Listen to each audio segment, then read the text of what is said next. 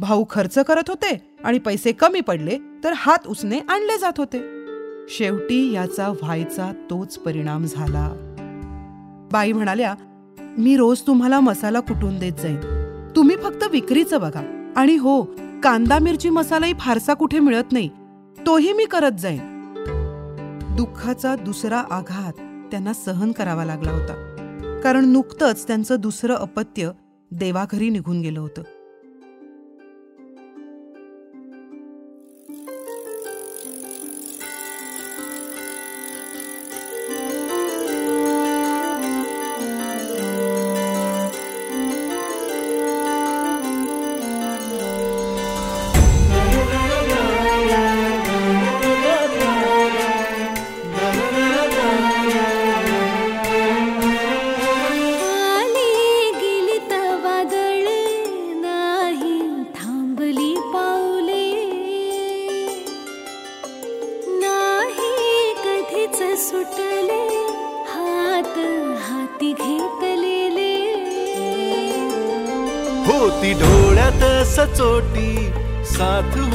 सावलीची आप सुख झाली फुले विखारी उन्हाची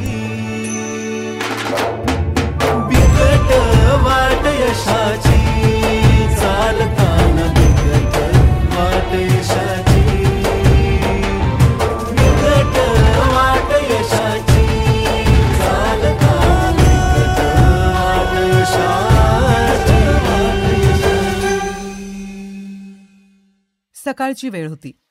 हडपसरमधल्या आपल्या दुकानात सरस्वतीबाई बसल्या होत्या. भाऊ कुठेतरी बाहेर गेले होते. तेवढ्यात मिश्रीलालजी भंडारी तेथे आले. मिश्रीलालजी बऱ्याचदा भाऊंच्या दुकानात मालाचा पुरवठा करण्यासाठी येत. भाऊंची आणि मिश्रीलालजींची ओळख असली तरी फार घनिष्ठ संबंध नव्हता. व्यापारी आणि दुकानदार एवढाच त्यांचा संबंध. मिश्रीलालजी त्यावेळी पुण्यातल्या गणेश पेठेत राहत होते. त्यांचा स्वतःचा हळद मिरची हे सगळं तयार करण्याचा व्यवसाय होता. आपला माल ते पुण्यातल्या बऱ्याच किराणा मालाच्या दुकानात पुरवायचे. भाऊंच्या दोन्ही दुकानात त्यांचाच माल येत असे. त्या दिवशी मिश्रीलालजी भाऊंच्या दुकानात माल घेऊन आले तेव्हा भाऊ दुकानात नव्हते.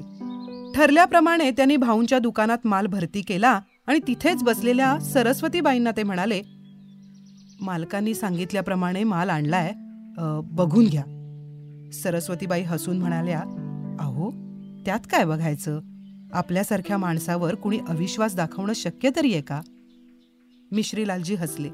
ते पुढे काही बोलणार एवढ्यात भाऊ दुकानात परतले. त्यांच्याकडे पाहून मिश्रीलालजींचे नेत्र एकदम चमकले. भाऊंनी त्यांची चौकशी केली.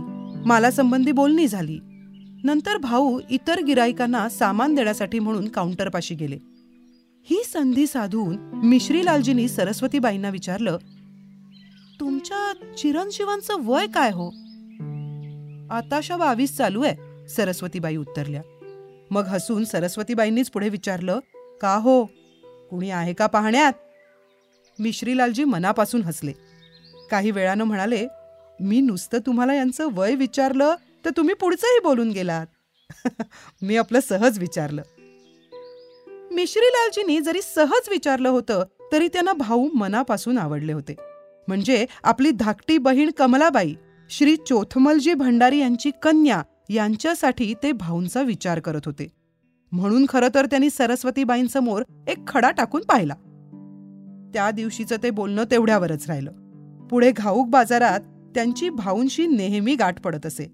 आमच्या भाऊंचा स्वभाव त्यांची बोलण्याची पद्धत लहान वयातील कष्टाची सवय या गोष्टी त्यांना भुरळ पाडत होत्या. त्यांच्या संबंधातले लोक सुद्धा भाऊंबद्दल चांगलं बोलायचे. एक दिवस मिश्रीलालजी असेच लक्ष्मीनारायणजी मुंदडा यांच्याकडे गेले होते. त्यांचे आणि मुंदडा शेटजींचे चांगले जिव्हाळ्याचे संबंध होते. मुंदडा शेटजींची पत्नी आणि मिश्रीलालजींच्या धाकट्या भगिनी कमलाबाई या दोघी एकाच शाळेत शिकत होत्या. त्यांची चांगली मैत्री होती.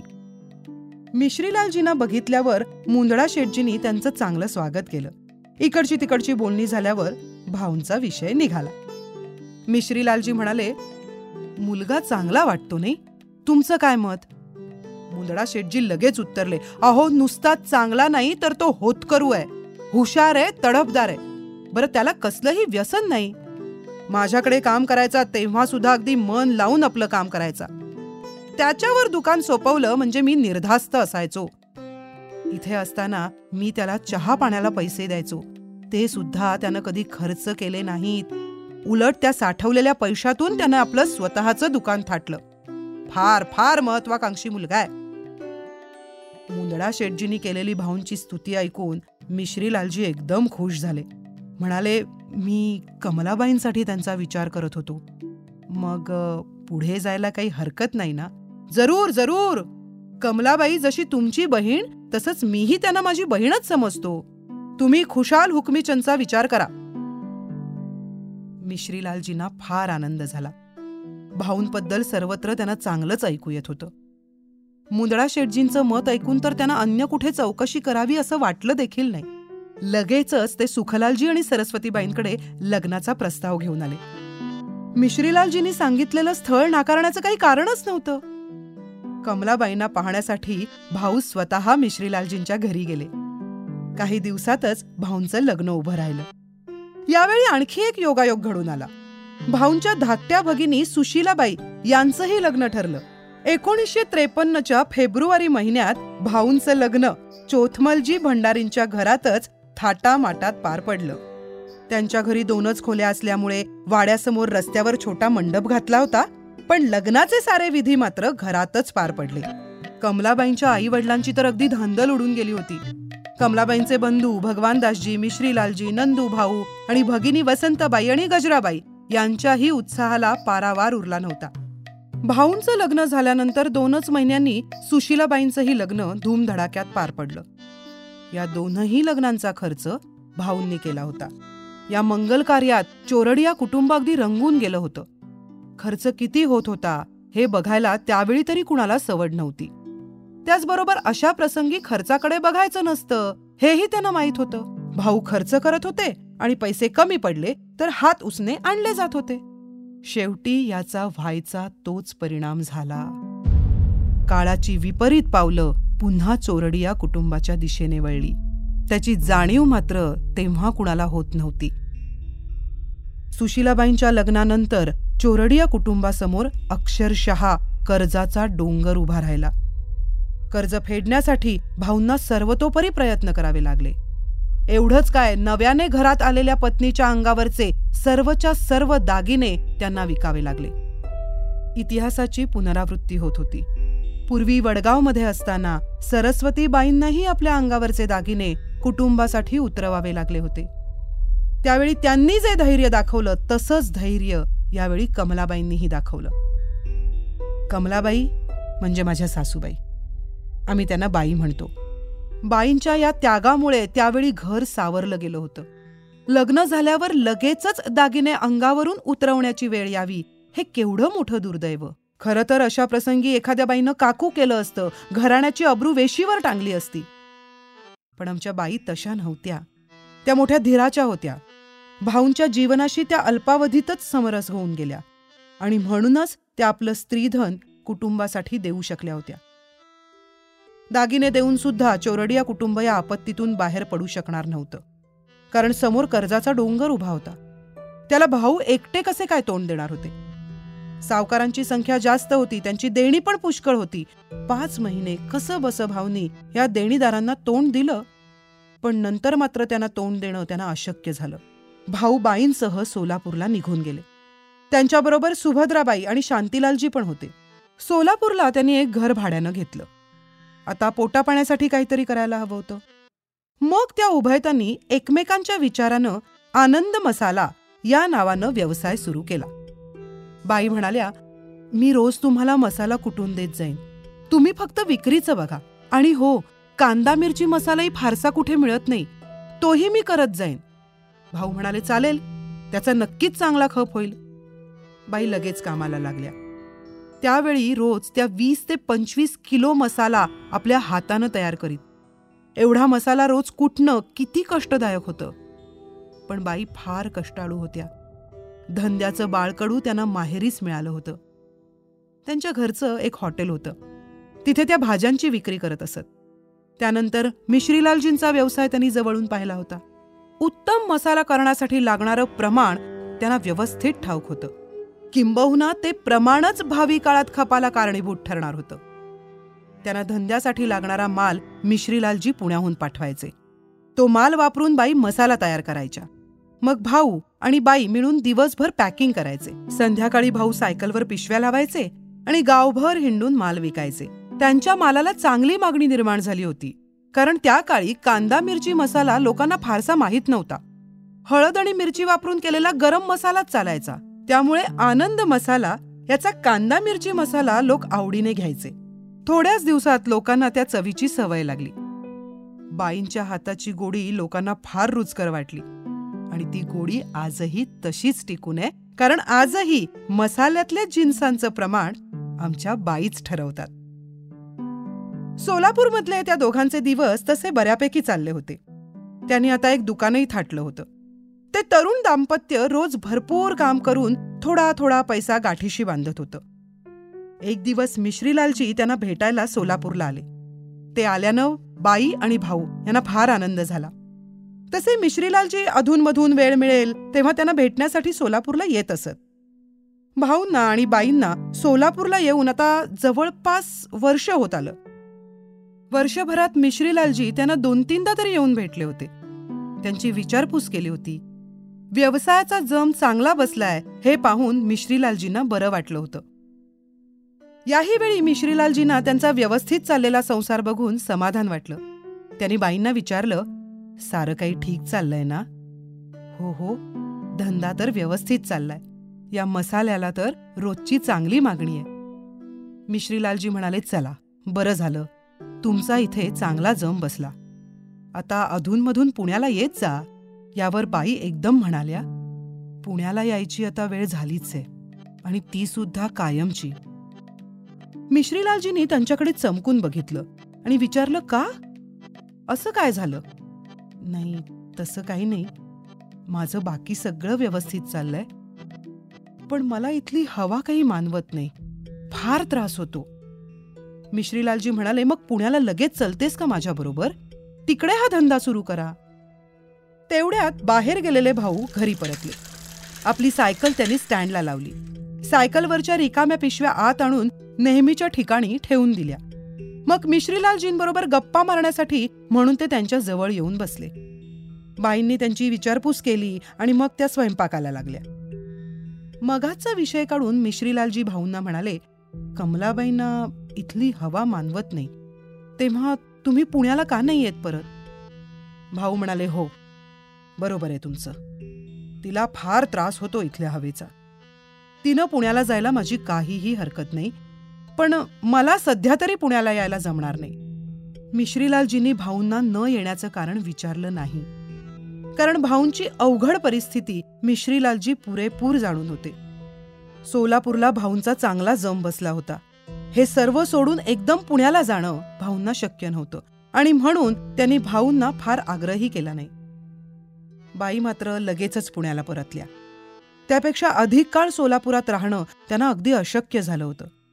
त्यांच्याबरोबर सुभद्राबाई आणि शांतीलालजी पण पुण्याला परतले. सर्वजण पुण्याला गेल्यानंतर भाऊंना तिथे एकाकी वाटू लागलं. चिंचवडच्या शाळेतलं वसतिगृह सोडलं तेव्हापासून आजपर्यंत आमचे भाऊ कधीही एकटे राहिले नव्हते. सर्वांनी एकत्र राहण्यातच त्यांना आनंद वाटायचा. अवतीभवती माणसं असावीत. घर माणसांनी भरलेलं असावं असं भाऊंना नेहमी वाटायचं. आज सुद्धा भाऊ सर्वांना एकत्र घेऊन राहतात. पण त्यावेळी त्यांना तिथं एकटं राहण्याशिवाय गत्यंतर नव्हतं. एकटे राहूनच ते आपला व्यवसाय करत होते. या काळात ते खाणावळीत जेवत तिथे कसेबसे दिवस कंठत होते. पण ते एकाकी पण भाऊंना खायला उठायचं. त्या अवस्थेत त्यांना आपल्या घराची फार आठवण यायची. पण त्यांना फार काळ हा विरह सहन करावा लागला नाही. पुण्यात परतल्यानंतर बाईंनी एक जागा पाहिली होती. भाऊंना त्यांनी तसं कळवलंही होतं आणि त्यानुसार भाऊंनी पुण्याला परत जायचा निर्णय घेतला. त्याच दरम्यान भाईचंदजींचंही लग्न ठरलं होतं आणि योगायोग असा की त्यांची नियोजित वधू ही सोलापूरमधलीच होती. त्यामुळे भाईचंदजी आपल्या आईला आणि वडिलांना घेऊन सोलापूरला आले होते. आपला व्यवसाय पुढे चालू ठेवायला भाऊना अनायसे घरचं माणूस मिळालं. म्हणून मग त्यांनी भाईचंदजींवर सोलापूरमधला आपला व्यवसाय सोपवला आणि निश्चिंत मनानं ते पुण्याला परतले. आढ्याकडे डोळे लावून बाई अंथरुणावर पडून होत्या. गेले चार पाच दिवस त्या अंथरुणालाच खिळून होत्या. अतीव दुःखाने त्या अन्नही पार घेत नव्हत्या. दुःखाचा दुसरा आघात त्यांना सहन करावा लागला होता. कारण नुकतंच त्यांचं दुसरं अपत्य देवाघरी निघून गेलं होतं. आदल्याच वर्षी म्हणजे एकोणीसशे चोपन्न साली त्यांना पहिलं पुत्ररत्न प्राप्त झालं. भाऊंना आणि बाईंना पुत्ररत्न लाभल्यामुळे फार आनंद झाला होता पण त्यांचा हा आनंद फार काळ टिकू शकला नाही. त्या अपत्यानं थोड्या काळासाठीच जन्म घेतला होता आणि ते देवाघरी निघून गेलं होतं. त्या आघातातून भाऊ आणि बाई कसे बसे सावरले. देव पुन्हा आपल्याला मुलगा देईल असा विश्वास धरून ते राहिले होते. परंतु पुन्हा त्यांच्या वाट्याला निराशाच आली. या दुसऱ्या दुःखद घटनेनंतर उभयताना अतिशय वाईट वाटलं. तशा अवस्थेत भाऊ बाईंना धीर द्यायचे. त्या दिवशी सुद्धा भाऊ बाईंजवळ बसून होते. आपल्या कष्टाळू आणि सुशील पत्नीकडे बघून ते म्हणाले हे बघ तुला दुःख होणं स्वाभाविक आहे. मलाही तुझ्या इतकंच दुःख झालंय. पण आपण स्वतःला सावरलं पाहिजे का नाही? बाई मोठ्या आशेनं भाऊंकडे बघायला लागल्या. केवळ पंचवीस वर्षाच्या आपल्या पतीचं ते धीरोदात्त वर्तन पाहून त्याही अवस्थेत बाईंना फार कौतुक वाटलं. त्या हलकेच म्हणाल्या बरोबर आहे तुमचं. आपण स्वतःला सावरलं पाहिजे. देव आपल्याला निश्चितच पुन्हा मुलगा देईल. देईल ना? भाऊ म्हणाले त्याच्यावर तुझा विश्वास आहे ना? मग काळजी कशाला करायची? देवावर सारं सोपवून आपण पुन्हा आपल्या कामाला लागलं पाहिजे. होय बरोबर आहे. आगरकर बाई देखील हेच म्हणत होत्या. आगरकर बाई? म्हणजे आपल्या मालकीण बाई? काय म्हणत होत्या त्या? त्या म्हणाल्या देवावर भरवसा ठेवा. त्याला साकडं घाला. तो तुमची इच्छा नक्कीच पूर्ण करेल. बाईंचं म्हणणं खरं होतं. वाड्याच्या मालकीणबाईंनी बाईंची अवस्था पाहिली होती. अशा कठीण प्रसंगात देवच माणसाला सहाय्य करतो हेही त्या जाणून होत्या. त्यामुळे त्यांनी बाईंना काळूबाईला नवस बोलायला सांगितलं. हे ऐकून भाऊ म्हणाले हे बघ माझा यावर काही विश्वास नाही. पण देवकृपेनं आपल्याला निश्चितच चांगली मुलं बाळं होतील त्यांचं आपल्याला बघायला नको का? त्यांना काही कमी पडता कमा नये. बाईंनी हलकेच होकारार्थी मान हलवली. म्हणूनच आत्ता आपल्याला भरपूर काम करायला हवं. भरपूर पैसे मिळवायला हवेत. आपल्या मुलांना चांगलं शिक्षण घेता आलं पाहिजे. बरोबर ना? एवढ्यात सात वर्षाच्या सुभद्राबाई तिथे आल्या. आपल्या या सर्वात धाकट्या बहिणीला भाऊंनी आपल्याजवळ बसवून घेतलं. सुभद्राबाईंवर भाऊंचं आणि बाईंचं मनापासून प्रेम होतं. आपल्या पोटच्या पोरीप्रमाणे भाऊ आणि बाई त्यांचं संगोपन करीत. सुभद्राबाई सुद्धा भाऊंजवळ मोठ्या आनंदानं राहायच्या. घरात घडलेल्या दुःखद घटनेमुळे त्यांनाही मनातून वाईट वाटत होतं. पण आपलं दुःख व्यक्त करण्याचं त्यांचं वय नव्हतं. शांतपणे त्या आता भाऊंजवळ येऊन बसल्या. भाऊ त्यांना म्हणाले काय सुभद्रा? आपण सहलीला जायचं ना? ही काय? ही आता उद्या ठीक होईल. मग आपण पुढच्या आठवड्यात सहलीला जाऊ. पण जायचं कुठे? सुभद्राबाईंनी बाईंकडे एकदा बघितलं. बाईंची हसरी मुद्रा बघून त्या म्हणाल्या मला फार लांब नको पर्वतीवरच जाऊ. का का? बनेश्वर नाहीतर वानवडीला शिंद्यांची छत्री बघायला नको जायला? मागे आपण गेलो होतो की या दोन्ही ठिकाणी. हो पण पर्वतीवरही गेलो होतोच की. गेलो होतो पण आता वहिनींची तब्येत बरी नाही ना म्हणून फार लांब नको जायला. बाईंनी एकदम त्यांना जवळ घेतलं. आणि त्या म्हणाल्या सहलीला जाऊ हां आपण? पुढच्या आठवड्यातच जाऊ. पण आता मात्र कामाला लागलं पाहिजे. भाऊ म्हणाले सध्या तू कामाचा विचार करू नकोस कारण अति कामाचा तुझ्या तब्येतीवर फार ताण पडलाय. सध्या माझं जे चाललं आहे ते तसंच चालू दे. भाऊ त्यावेळी बाजारातून ठोक भावात मसाला आणायचे आणि सायकलवर हिंडून तो किरकोळ विकायचे. सोलापूरहून पुण्याला परतल्यानंतर त्यांनी हा व्यवसाय सुरू केला. या व्यवसायातून थोडेफार पैसे मिळायचे त्यात त्यांचा कसाबसा घर प्रपंच चालायचा. पुण्यात लोणार आळीतल्या एका लहानशा खोलीत त्यांचं कुटुंब स्थिरावलं होतं. शांतीलालजी आणि सुभद्राबाई त्यावेळी भाऊंजवळच राहत होते. बाकी सर्व मंडळी सोलापूरला राहायची. भाईचंदजी सोलापूरचं दुकान सांभाळत होते. भाऊंनी त्यांच्यावर धंदा सोपवल्यानंतर त्यांनी दुकानाचं नावही बदललं होतं. भाऊ त्यांनाही कच्चा माल पुण्याहून पाठवायचे. अशा तऱ्हेनं भाऊ आपल्या संसाराचा गाडा ओढत होते आणि तो ओढत असतानाच या दोन वर्षात दोन दुर्घटनाही घडल्या होत्या. भाऊंना आणि बाईंना त्यामुळे फार दुःख झालं होतं. पण त्यातून भाऊ लवकर सावरले होते आणि त्यांनी बाईंनाही धीर दिला होता. त्यांना बरं वाटावं म्हणून त्यांनी सहलीचा बेतही आखला. अधूनमधून भाऊ नेहमीच सर्वांना घेऊन पुण्याच्या आसपासच्या भागात सहलीसाठी जायचे. तंगीच्या वातावरणात सुद्धा त्यांनी आपल्या कुटुंबियांना अनेकदा सहलीला नेलं होतं. कारण त्यांना सहलीची मनापासून आवड होती. याशिवाय सहलीला गेल्यावर त्यांचं मन शांत मोकळं व्हायचं आणि मग ते नव्या जोमानं काम करू शकायचे. आजही ते मन मोकळं करण्यासाठी महाबळेश्वर सारख्या ठिकाणी जातात आणि मोठ्या उत्साहानं परततात. त्यासाठी त्यांनी तिथेही एक टुमदार घर बांधून ठेवलेलं आहे.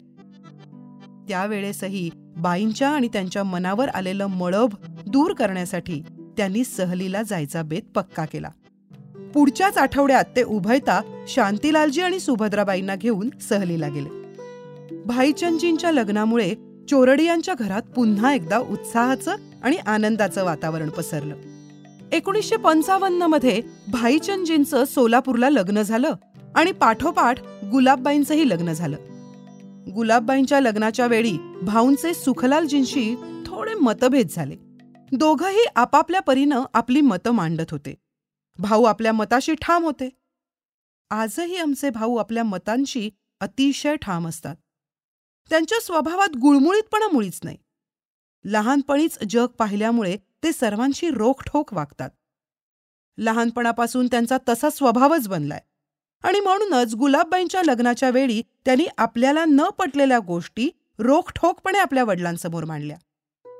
मतभेद होण्याचं कारणही तसं क्षुल्लक होतं. गुलाबबाईंचं लग्न वरपित्याच्या घरी करू नये आणि लग्नात वधूनं घुंगट घेऊ नये असं भाऊंचं मत होतं. पण तसं केलं गेलं नाही म्हणून भाऊंचे आणि सुखलालजींचे मतभेद झाले. अर्थात मतभेद म्हणजे भांडण नव्हे. आपल्या वडिलांवर आणि आईवर भाऊंचं अतिशय प्रेम होतं. त्यांच्याविषयीचा आदरही कायम होता आणि भावी काळातही तो तसाच राहिला. भाईचंदजींच्या लग्नाच्या वेळी मात्र तसं काही घडलं नाही. लग्न अगदी थाटामाटात पार पडलं. लग्न झाल्यानंतर भाईचंदजी आपल्या पत्नीला आणि आई वडिलांना घेऊन पुण्याला आले. कारण सोलापुरात त्यांना आता करमेनासं झालं होतं. धंद्यातलं लक्ष उडालं होतं. कॅरमचाही नाद लागला होता. आणि म्हणूनच त्यांनी पुण्याला परतायचा निर्णय घेतला. पुण्यात ही सर्व मंडळी भाऊंकडेच राहायला आली. त्यांच्या छोट्याशा जागेत एवढे सगळेजण आता कसे काय राहणार होते? पण भाऊंनी आणि बाईंनी मोठ्या आनंदानं सर्वांना आपल्या घरी ठेवून घेतलं. पण आता काही झालं तरी ती जागा अपुरीच होती. त्यामुळे भाईचंदजींनी औंधला जागा घेतली आणि ते तिथे राहू लागले. भाऊंचे आई वडीलही वेगळे राहू लागले. भाऊंनी आणि बाईंनी आता पुन्हा आपल्या व्यवसायात लक्ष घातलं. बाईंची प्रकृती अतिशय ताण पडून खालावली होती परंतु त्याही अवस्थेत आमच्या बाई आपल्या परीनं भाऊंना मदतच करत होत्या. भाऊंची त्यावेळेस नाना पेठेत हळद आणि मिरचीची अनेक गिरायकं होती. ते तिथे किरकोळ विक्री करत पण त्या किरकोळ विक्रीवर मात्र ते मुळीच समाधानी नव्हते. ते नेहमी आपल्या पत्नीला म्हणत मला ना खरं तर ही किरकोळ विक्री करायला नाही आवडत. यापूर्वी मी मोठी मोठी दुकानं चालवली आहेत. त्या दुकानांच्या बळावर मी आणखी पुढे जाण्याऐवजी परिस्थितीमुळे मागे आलोय. आणि त्यामुळे आपल्याला ही अशी घरोघर जाऊन किरकोळ विक्री करावी लागते मला अजूनही वाटतं. अजूनही वाटतं की आपला व्यवसाय वाढवावा. त्यासाठी भांडवल उभारावं. नजीकच्या काळातील त्यांचं हे उज्ज्वल स्वप्न प्रत्यक्षात उतरण्याचा क्षण समीप आला होता. भाऊंचे विचार हे त्याचं निदर्शक होतं. नाही आस मालवली वाट जरी अंधारली. ज्योत ही जिद्दीची अन कष्टाची उरी तेवत तेवत ठेवली. बोट स्वप्नाचे धरुनी दिसरातीचा करुनी माती माझी रोजावाली विजय आकाशाची बिकट वाट यशाची चालताना बिकट वाट यशाची बिकट वाट यशाची चालताना वाट बिकट वाट यशाची ही सेतू पॉडकास्टची निर्मिती आहे. अशाच उत्तमोत्तम गोष्टी ऐकण्यासाठी आम्हाला नक्की फॉलो करा. तसंच हा एपिसोड तुम्हाला कसा वाटला हे नक्की कळवा. लेखिका सौ मधुबाला चोरडिया. अभिवाचन लीना भागवत. दिग्दर्शन मुक्ता बाम. निर्माता तेजस गोखले. पार्श्वसंगीत तन्मय भिडे. संकलन ऋषिकेश अरगडे. ध्वनी यश लोणकर. रेकॉर्डिंग सुमित आणि डॉन स्टुडिओज पुणे. शीर्षक गीत आणि गीतकार वैभव देशमुख. संगीतकार सारंग कुलकर्णी. गायन प्रियांका बर्वे आणि सारंग कुलकर्णी.